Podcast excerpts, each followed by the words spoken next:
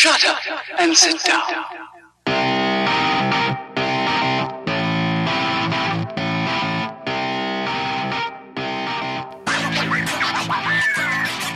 What is going on?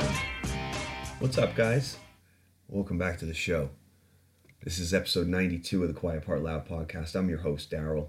It's fantastic to be here on this Wednesday evening, and uh, you'll probably be listening to this Thursday at some point uh, when it finally comes out on iTunes. But thank you so much for tuning in, um, and a massive thank you for everybody that's been interacting and engaging with us over the past week or so because we've seen a spike in the numbers, which is really encouraging and just powers us on to to continue producing the show, getting better, refining, and some of those little tweaks and changes seem to be um, seem to be working.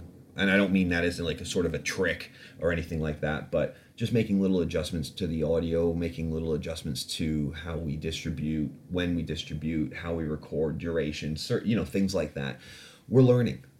You know, in the grand scheme of podcasts, we are still at the fetus stage. You know, um, we're we're we're smaller than babies in this thing, and and we just want to continue to grow. And when we see these spikes in numbers, it just uh, like I said, gives us the encouragement to keep going and pressing on, and and and taking stock of the fact that we've only been doing this for a very short time.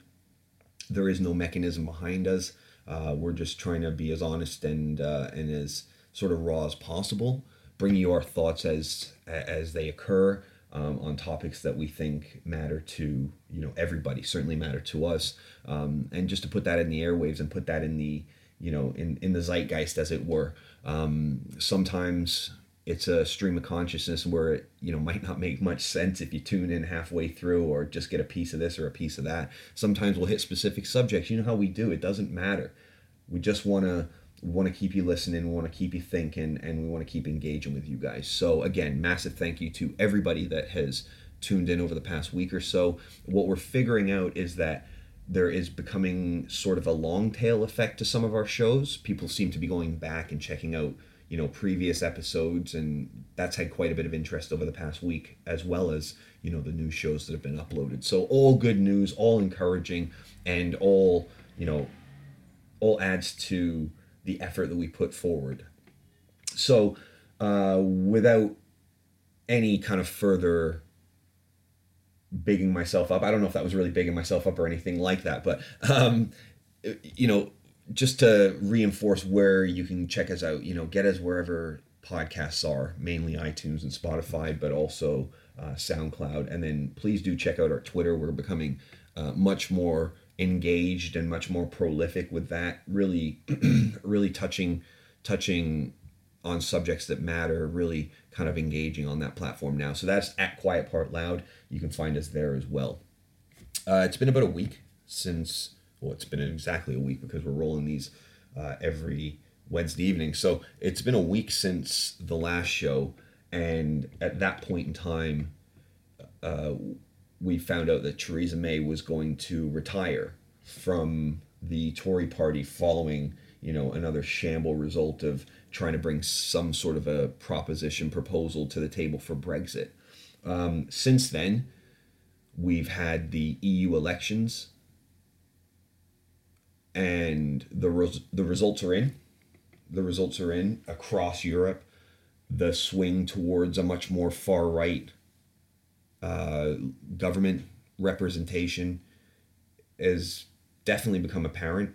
I think Hungary, uh, you know, definitely the UK, uh, a number of different countries, Italy perhaps. Yeah, I think Italy was in there as well. You know, they've all kind of elected the far right parties uh, to represent them in the EU. That gives me pause in terms of whether or not everything that I was saying about a second referendum to stay in the EU is now a good idea or not.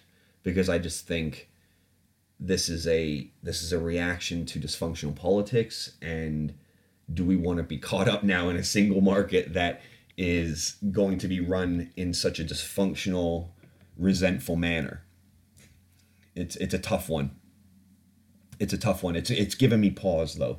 Um, but everybody said you, you know everybody's kind of clamoring, especially within the Brexit party, who you know had a significant result during the EU elections you know, basically making these claims now that if we don't leave the EU on the 31st of October, that, you know, the Brexit Party will stand to run for prime minister and will win overwhelmingly. And I just don't think it's that clear cut. I think what the election, the EU election showed were was was more of a was more of a revolt against the main two parties.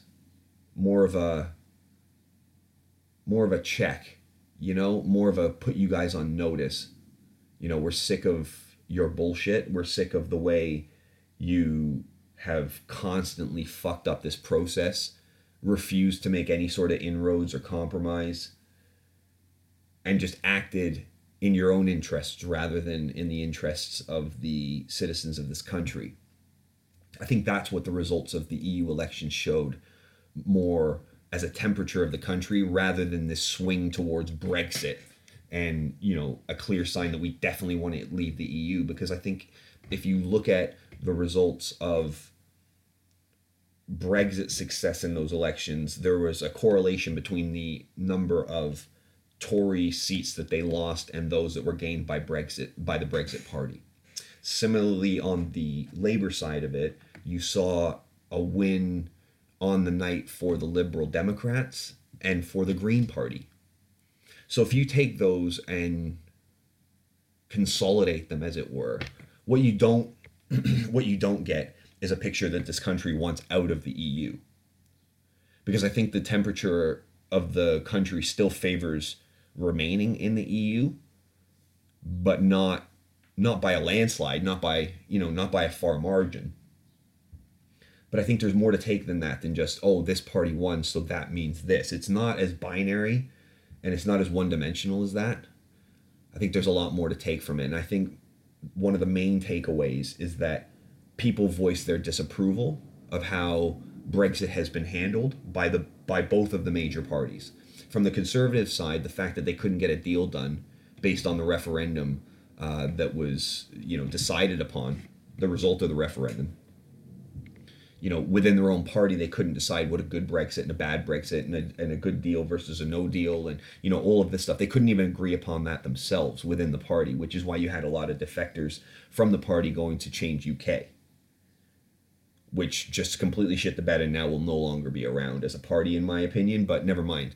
Um, and then on the labor side of it, what you saw here was the leader, Jeremy Corbyn, basically not knowing which way he wanted to go with it. He wanted to have a a renegotiated version of the Brexit proposal that Theresa May put out, but then he was like, well, maybe we need a general election and a second referendum.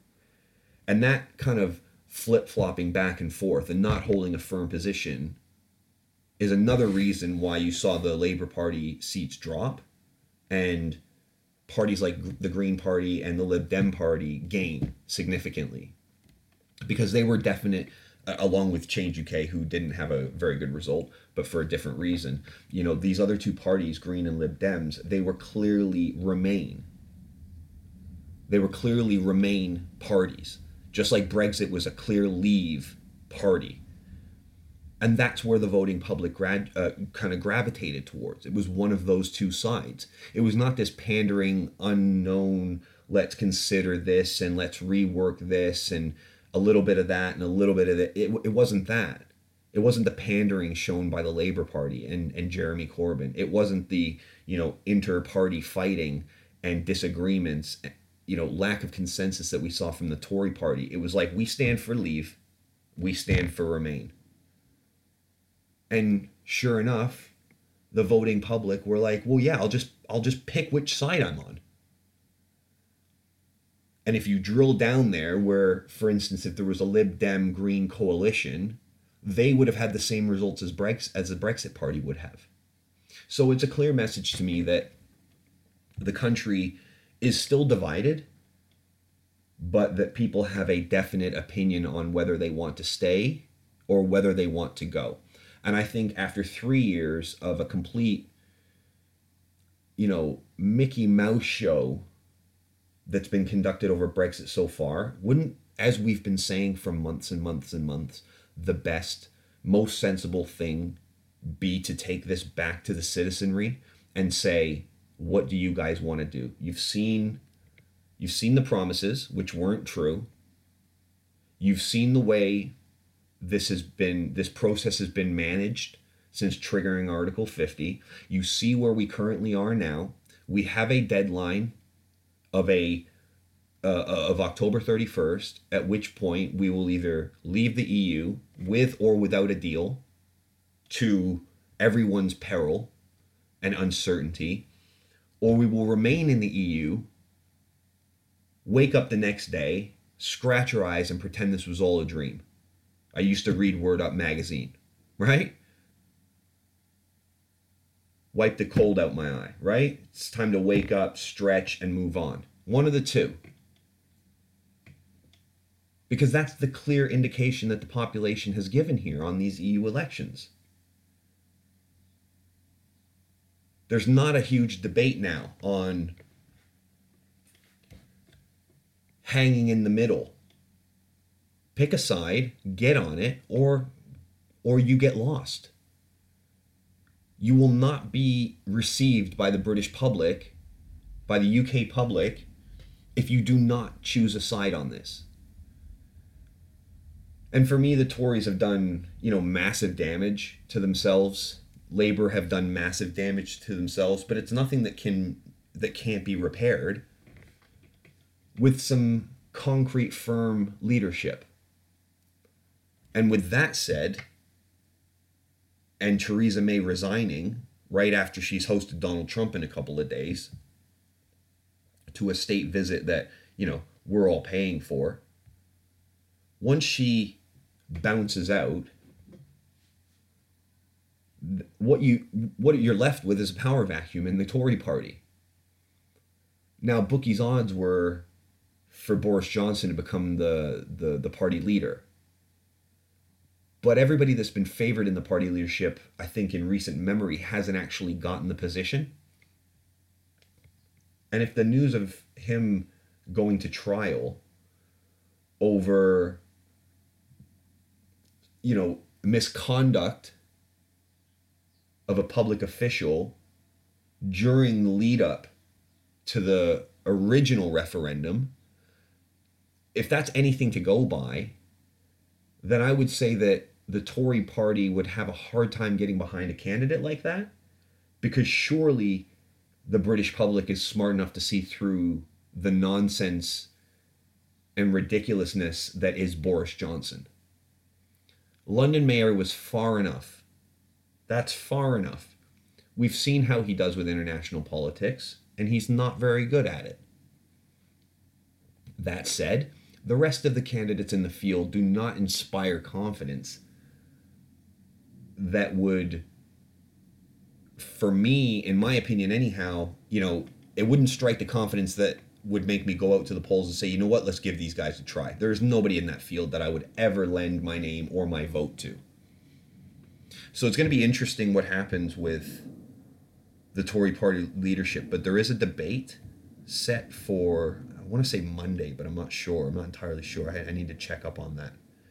But ultimately, what this EU, what the EU referendum was, was simply a was simply a a choosing of sides on the issue of Brexit. And I think with the results of the, as they've you know kind of laid out now that it's all done is that we need to have a second vote on this we need to have a second vote. Let's see if people who actually want to remain in the UK, in the EU are motivated enough to mobilize and have a vote. Because apparently the turnout for the EU elections, although it signifies this kind of division in the country and the fact that they're sick of politicians pandering and fussing and going nowhere over Brexit, it also shows that they're uninspired. The ones that have come out have a clear decision made for where they stand on Brexit but there's not enough people actioning their right to vote. It was something like 39%, which is just not good enough. It's just not good enough. There are people around the world that would die to have a vote, to, to be able to vote in a democratic election. And maybe at one point in time in my life I was this I was of the opinion that no vote it would be a protest vote, but I just I guess the older I get, the less I believe that.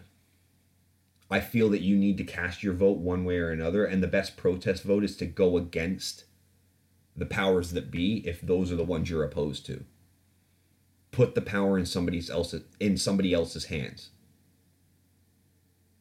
Because if you remove yourself in terms of a protest vote being a no vote, then you allow the decisions to be made without your engagement and interaction in the process. And that is to me that's more and more ignorant as I as I consider it. You know, just not casting a vote in protest. It's it's basically like standing on a street corner and not saying anything. Holding a big white sign doesn't have any writing on it. You're not doing anything.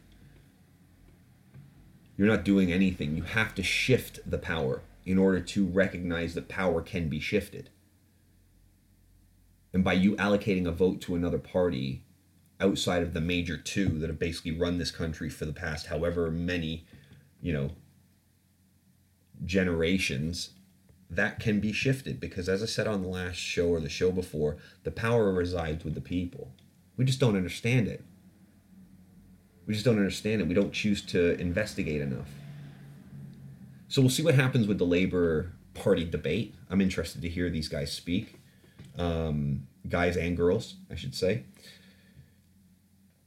But nobody in that race gives me any conf. I mean, Amber Rudd is running, and we've talked about her and her hypocrisy in terms of you know her time in the Home Office and her you know her statements on medical cannabis. We know this woman we know enough about her. We know her husband is part of the company that exports the most medical marijuana in the entire world, yet she won't work to legalize it for the hundreds of thousands of people in this country who desperately need CBD, cannabis. Like, it's just that she's she's so unfit for the job.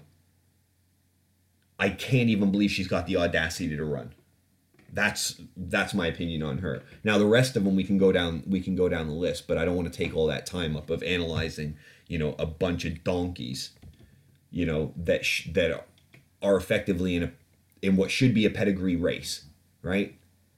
Should be a thoroughbred race, and we've got none in the field. Oh, but they're all experienced politicians. Maybe that's the problem.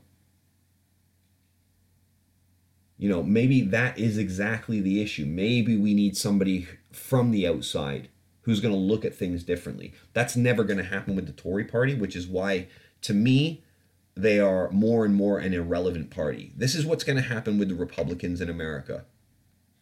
They're going to run out of time.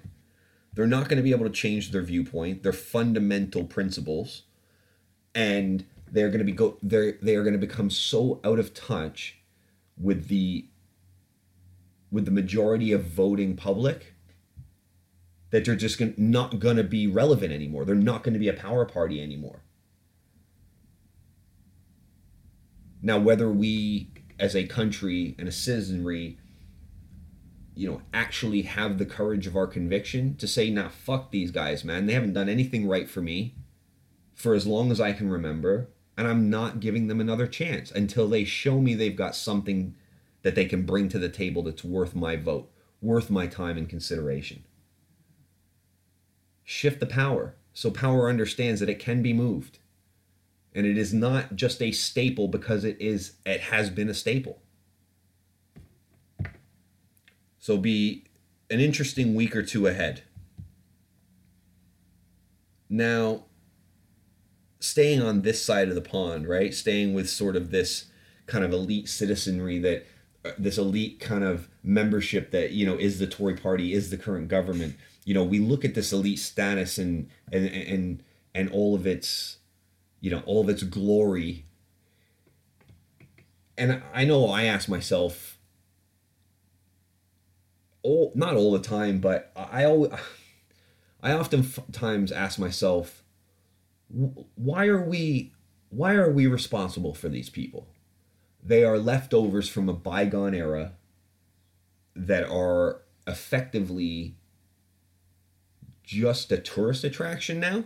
And I'm talking about the royal family, right? But it elevates one level up from this, you know, aristocracy that is, you know, the the political elite and goes one above them, right? To the to the royal family. And the reason I mention this is because I read I read something on the news. You remember a few months ago, um, the Duke of Edinburgh, the Queen's husband, Prince Philip, flipped over his Range Rover his Land Rover and hit a woman in a car with a kid, with a baby. Everybody luckily was unhurt, but he had his license suspended for a little bit. But then he was out driving, you know, a couple of days later. They haven't they didn't bring any reckless driving charges against him. They didn't do anything. The woman busted her arm. Luckily the child wasn't hurt. But he said, "Oh, I couldn't see what happened. There was a glare from the sun." Hey, you're 95 you shouldn't even be driving. And I don't want to be an ageist or anything like that, but the man can barely walk. How can he operate a motor vehicle? How can he operate an SUV? I mean, this is insane. So he ran this woman off the road, flipped his car over, right? Could have potentially hurt himself and those innocent people. And I read today that the woman who was in the crash with him, right? The one that he hit, she's had her license suspended for six months for a couple speeding tickets. She was going 38 in a 30 and 39 in a 30. And I'm just thinking to myself, this guy can hit somebody. This old bastard can hit somebody, flip his car over, smash up the road, walk away, be indignant, not really. He didn't apologize until it became news that he hadn't apologized. Didn't apologize and then this woman gets two speeding tickets and she has her license suspended for six months. I mean, if that's not priv- if that's not like a, a meme of privilege or like a gif of privilege, like I don't know what is. It's just a joke. Like who the fuck is this guy? Like his like his dad was somebody back in the day, so he's somebody from back in the day, and now he's just like he's allowed to drive around when he can barely stay awake. Some sun blinds him, so he drive. Like, what if he would have killed this woman? Would there been a manslaughter charge or anything like that, involuntary or otherwise? I mean, Jesus. It's just a bit ridiculous to me, and I was just th- when I read that, I couldn't believe it. Like, okay, maybe she does deserve to get her license suspended for six months for the speeding tickets. I don't know her whole history and case file of you know her her road infractions, her vehicle infractions, traffic infractions, whatever. But what I do know is is is Prince Philip hit her while she was in the car with her kid, put her in a ditch and flipped his own vehicle. And nothing happened to him. Is that like the whole like take pity on him because he's an old man or is that we can't touch him because he's like the queen's husband? either way it doesn't sit well with me. And it's one of the problems I have with this kind of elite system that we live in. We're not all on playing even playing ground here. You ever seen that video where the coach tries to explain what privilege is? And he has all his students line up on a football field on the baseline and he says, you know, if you grew up in a family with your mom and your dad, take two steps forward if you don't if you never had to worry about where a meal was coming from take two steps forward right? And and obviously it's it's a separation of class and race and everything like that. And there's a hundred dollar bill down on the on the other end zone line. And it's basically whoever wins the race gets the money. And he's he's showing this to say you know privilege means a head start in life and that a lot of us have to work multiples multiple harder to achieve the same result as somebody who was given you know born into privilege or you know had had stability in their life. And it's gross right? Because you didn't do anything for that. And i know prince philip's been in the war and he's done all the military service and everything like that but they're not that anymore. Yes prince harry went to afghanistan for a bit for sure and that's commendable absolutely but they basically run charities, right? but we still pay them. That's my problem. We still pay them. They're some of the biggest landowners around, and they still get a stipend from us. And then that stipend is used to pay for things like Trump coming over here. And I've got an issue with that. I've also got an issue with this old man not being charged for running into a woman and not apologizing. that I just have a problem with that fundamentally. So my two cents on the elitists and the politicians. And next I want to talk about this new Gillette razors commercial. I don't know if you've seen this yet. Uh, I saw it this morning when I was scrolling through Twitter and the latest ad, you remember they did one about how, you know, old dads are basically practicing toxic masculinity with their kids and blah blah blah. Well, this one is about a transgender is it transgender woman who is shaving for the very first time with her father. So she's what 16 or something like that. And you know, it's this emotional commercial about how they're sharing this experience, this first shave, and how the first shave is special no matter what. And I watched it and I, I didn't feel any specific kind of like emotional tug. And, you know, I've read comments on Twitter. People were crying. Am I crying at this Gillette advert? Yes, it's so sweet. Oh my God, this is amazing. And I don't really share that emotion about that commercial. Maybe it's because what I am seeing in the commercial is is an adolescent who has presumably been subject to gender reassignment surgery, hormone replacement therapy before they're even done maturing. That's the underlying problem I have with this. Also, I feel that Gillette are pandering to be, you know, socially progressive and want to go away from any opportunity to be called a toxic masculine company. But this to me is a signification of an underlying problem, which is we are too quick to just go with the flow on what seems to be any progressive subject matter without taking into account what potential health consequences, mental and physical, can result by conducting these sorts of gender reassignment procedures to individuals that are not fully developed, which is just biological fact when you're 15 or 16, you are still going through changes. Your hormones, as we all know, are running amok. You don't know what's up from down in a lot of cases. Your life is a roller coaster of emotions, of decision changes, of, you know, preferences and likes and tolerances and intolerances. You don't know anything. You're a baby still. You're becoming a person. You're becoming an adult. And from my point of view, if you want to identify as whatever you like, go ahead. I have no problem with transgender people, none whatsoever.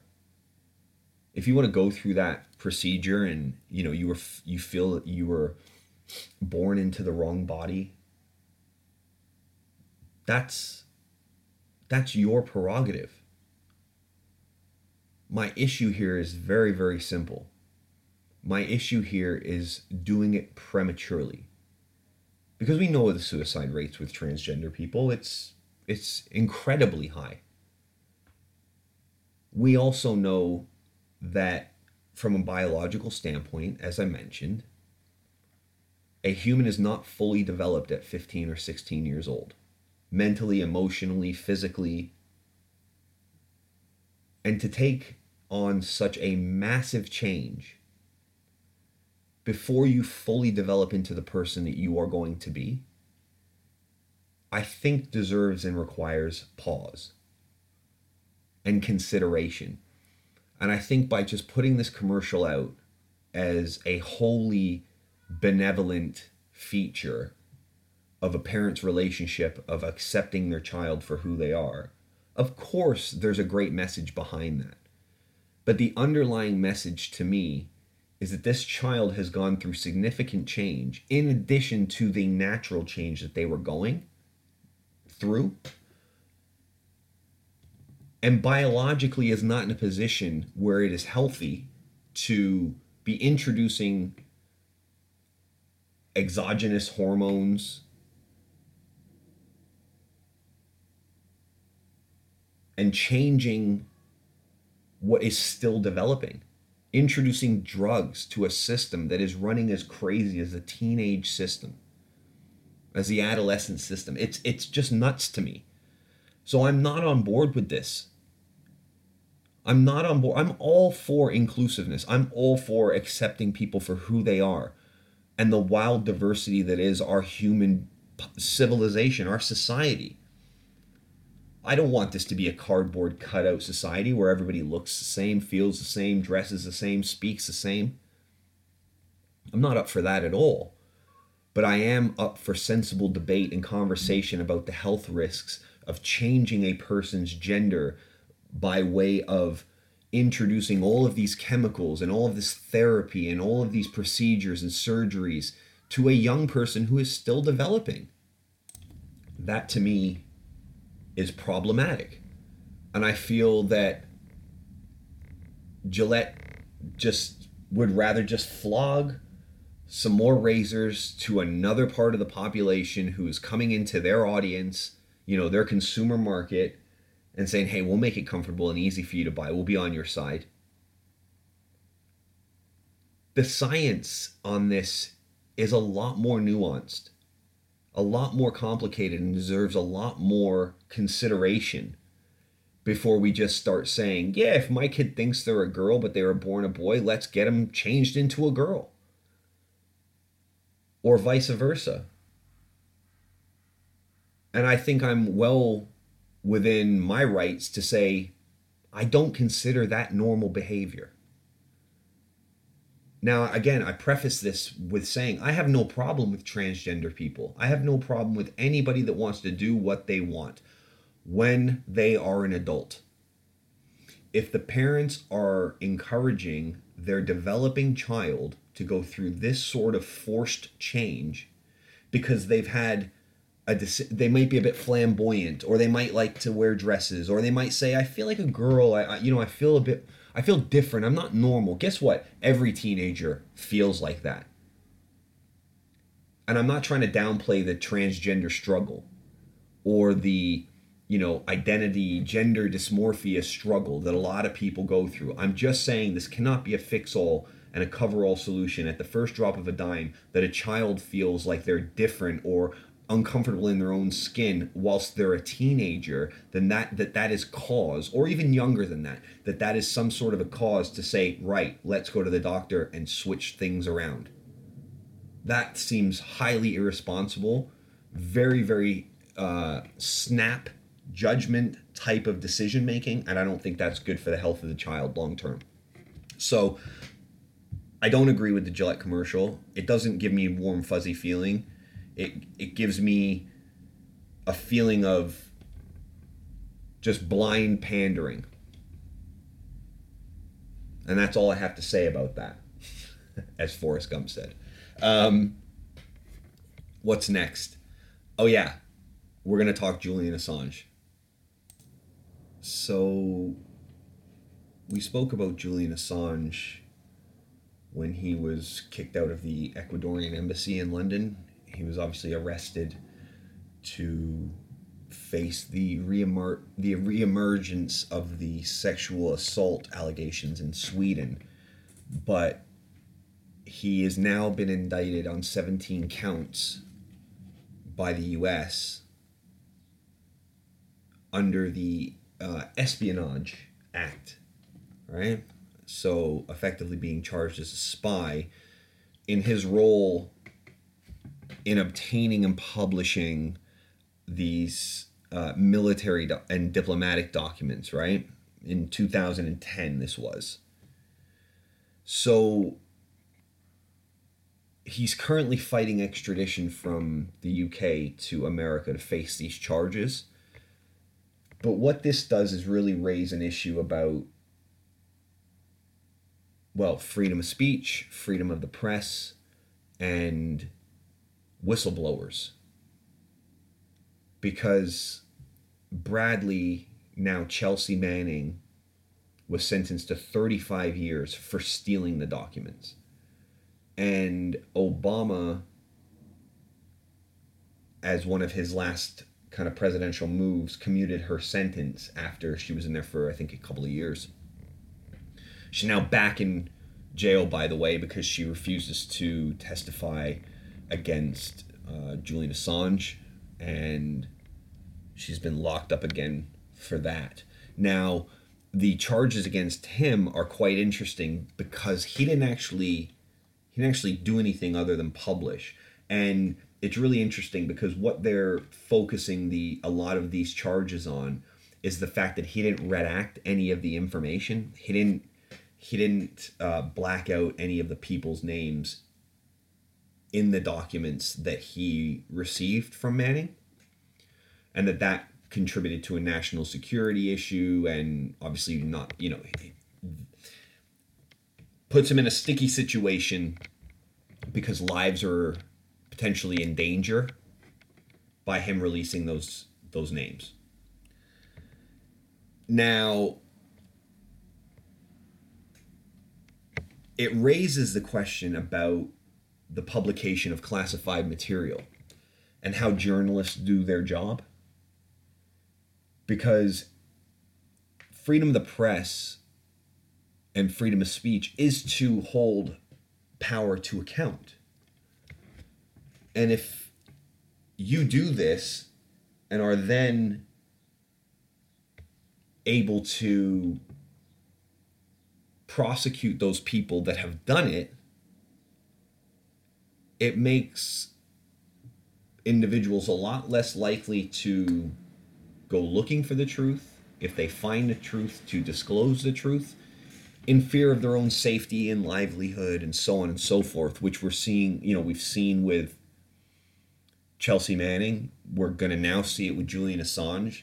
And it's very interesting to me because when Trump was campaigning for president he was quite a fan of Julian Assange and when he made that now infamous statement where he called on Russia, hey, Russia, if you've got the emails, if you've got Hillary's emails, or why don't you go look for Hillary's emails? If you find them, let me know, kind of thing. Well, Julian Assange got the documents about Hillary Clinton from the Russians who we know for sure Trump was actively trying and willing to get information from. Now, he didn't collude with them, but apparently he was very, very interested in understanding and seeing the information that they had against his competitor. Now, this was given to Julian Assange by the Russians to help Trump win the election, which it ultimately, let's be honest, did. And now Trump has turned around and thrown this indictment at Assange for doing exactly that, but just in a different case. Because they've clearly said that what he did in terms of the Hillary emails and leaking those documents is not are not part of these in, is not part of these indictments. Which is really a a kind of smack in the face, right? Like, thanks for your help, but go fuck yourself kind of move. Now, there's also the claim of, well, what is Assange? Is he a publisher? Is he a journalist? And should he be afforded the same protections that journalists are protected? Which m- would make him effectively immune to these charges? But they're not. They're saying they're basically saying no, he's not a journalist. He's a spy. He's a hacker and he's a threat to national security. The problem here is if this win, if if the government wins on this, now there's a lot of shit that Julian Assange has done that I don't like. But I fundamentally stand up for the right to distribute information freely and uncensored. Now I say that, but I say that also with a caveat that if there are people mentioned that are in active duty that can be harmed, that information should be redacted. But just because he didn't doesn't make him a spy and it necessarily a threat to national security. Now, like I said, I don't like all the shit that Julian Assange has done. Not in its entirety, but there are some real things that he's cast a light on that we wouldn't know otherwise, which are very, very important. Now, if he's indicted on these charges, which, well, he, he's been indicted on the charges, but if he's charged under the espionage Espionage Act on these 17 counts, what does that do to journalism moving forward? I think it sets a very, very dangerous precedent that based on what reporters publish, they can effectively be charged as a spy or undercutting national security. And that is going to make it impossible for them to do their job, which is, as we said in the beginning, holding power to account. Do I want to know about every single operation that the CIA is conducting? No, I don't. But if somebody within the CIA uncovers human rights abuses or you know massive failings that cause death and destruction around the world, political unrest, whatever it may be, trying to overthrow governments for their own political gain, we need to know about that shit we can't live in this marshmallow, you know, candy rainbow world. There's dark shit happening in the world and we need to know about it. My problem with Julian Assange is he seems to be a vindictive little prick. He hated Hillary Clinton. He said so on many, many occasions. And he had a way that he knew he could affect the election. That's more of a problem for me than what he's released via Chelsea Manning if I'm being completely honest. I think that is more of an egregious violation of his, you know, uh, of, you know, affecting political discourse through stolen information is an issue. Disclosing government corruption, war crimes, I don't think that is the same thing. And again, I'm not a legal mind, but I'm just looking at it from my perspective. He was vindictive and took a personal attack with the Hillary stuff. But when he released the information about all of the conduct of the American government overseas, that was more about transparency of information. The problem is when you've got somebody, you, you know, when you've got somebody and they're a human being, they're going to have biases. They're going to have, you know, ways in which they lean. They're going to have things that piss them off. They're going to wake up and have a bad day. So it's a tricky structure and process to get right and to create something that is as honest and infallible and as unbiased as possible. That's going to be very, very difficult to do when you've got human beings behind the wheel because we're not any of those things and we can be very irrational. We can be very resentful, vindictive. And Julian Assange, from all accounts, is no different. So there's a problem there, right? Mediation and, and how things get distributed, so on and so forth. But fundamentally, I am for whistleblowers. I am for people uncovering the nasty shit that our governments do and pulling the curtain back on some of their more nefarious operations. This is a very, very slippery slope, and it's the last thing I'll say on it today before we check out of here. is we need to protect those people who are willing to go to bat to uncover the darkness that power does. Because if we don't, we will further be controlled by them, subject subjected to their will, whether it benefits us or not, and we will become ever more sheep, herded into the pens that they want us in. And we need to resist that at every opportunity. So I think there are fundamental problems with the operation that is WikiLeaks, but I also think there is tremendous good that has been done, tremendous light that has been shined on, you know, some really dark corners of our government and the way we work politically, militarily. And I think those are great things. I don't think he should be charged under the Espionage Act. I think it's a conflation of what's happened, and I think they're trying to make an example of him.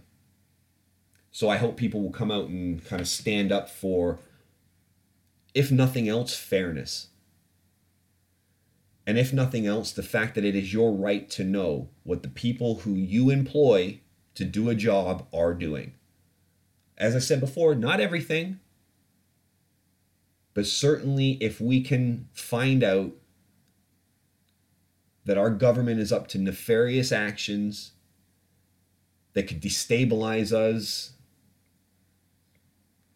put us into war, crash our economy, whatever, we have a right to know. And that's what that's what WikiLeaks at its core I think still stands for. And if we can get WikiLeaks to stay in that lane and keep their personalities out of it, we've got a we've got a really great powerful tool for good. But if we don't and it's a pay for play mechanism, then we're in a really really tricky spot. But he didn't he wasn't subjected he you know he, the New York Times is not subjected to this and they did exactly the same thing he did. Of course they redacted some of it but they're not being indicted under the same act and under the Espionage Act. The Guardian, the Washington Post, they're just picking on him as public enemy number one. And I we need to be very careful of where this could potentially lead because if they win this, the rest of the media better better look over their shoulder a little bit. So that's it, guys. Done about 45 minutes, just over. Um, oh yeah, I don't, I don't, I didn't think I said this at the very beginning, but um, I cracked myself in the face with a plate at the gym the other day, and I've got a fucking, I got a black eye because some some asshole or plural assholes do not put their equipment away when they're at the gym and they leave it all over the floor. And I tripped on it while I was grabbing a plate that was 20 kilos and it hit me in the face. Now, it could have done real damage, but luckily I've just got a bit of a black eye. Um, but nevertheless, guys, if you're out there, a bit of a side note, if you're out there and you're at the gym, put your weights away. Don't be that guy. Don't be a douchebag. Nobody likes that guy. um, so yeah, I just thought I'd drop that in there. Um, that's it. We're gonna we're gonna bounce out, guys. So uh, we'll be back next week. I don't think we'll have time to do two episodes this week, so we'll definitely be back next. Uh, well, be Thursday when you get the show. It's Wednesday night now. Um, but yeah, we'll be back next week with another show. This is episode 92. We're rolling on to 100. As I said to you before, I am trying to line up some interviews. It's uh, proving difficult just with conflicting schedules, but I'm working on it. Um, and we'll continue to update as there is more news on that. Um, but yeah, okay, so that's it. We're gonna we're gonna pack it in, guys. It's been great. Um, thank you for listening. I hope you enjoyed the show. Uh, we'll be back again before you know it with episode 93. And check us out, man download us. If you like what you've listened to today, uh, give us a rating on iTunes. It all helps. um, subscribing. You know, all these kind of data capture points that iTunes and Spotify can can gather up is just currency for them, right? And it helps them put uh, more. Uh, more weight behind our show, which is what we're looking for, right? We just want more ears. So um, if you if you do enjoy the show, give us a shout out. Want to hear from you on Twitter? Uh, you can get the show on SoundCloud, iTunes, and Spotify. And that's it. So yeah, thanks for listening, guys. Uh, I'm your host Daryl. This is episode 92 of the Quiet Part Loud podcast. And until next time, all the best.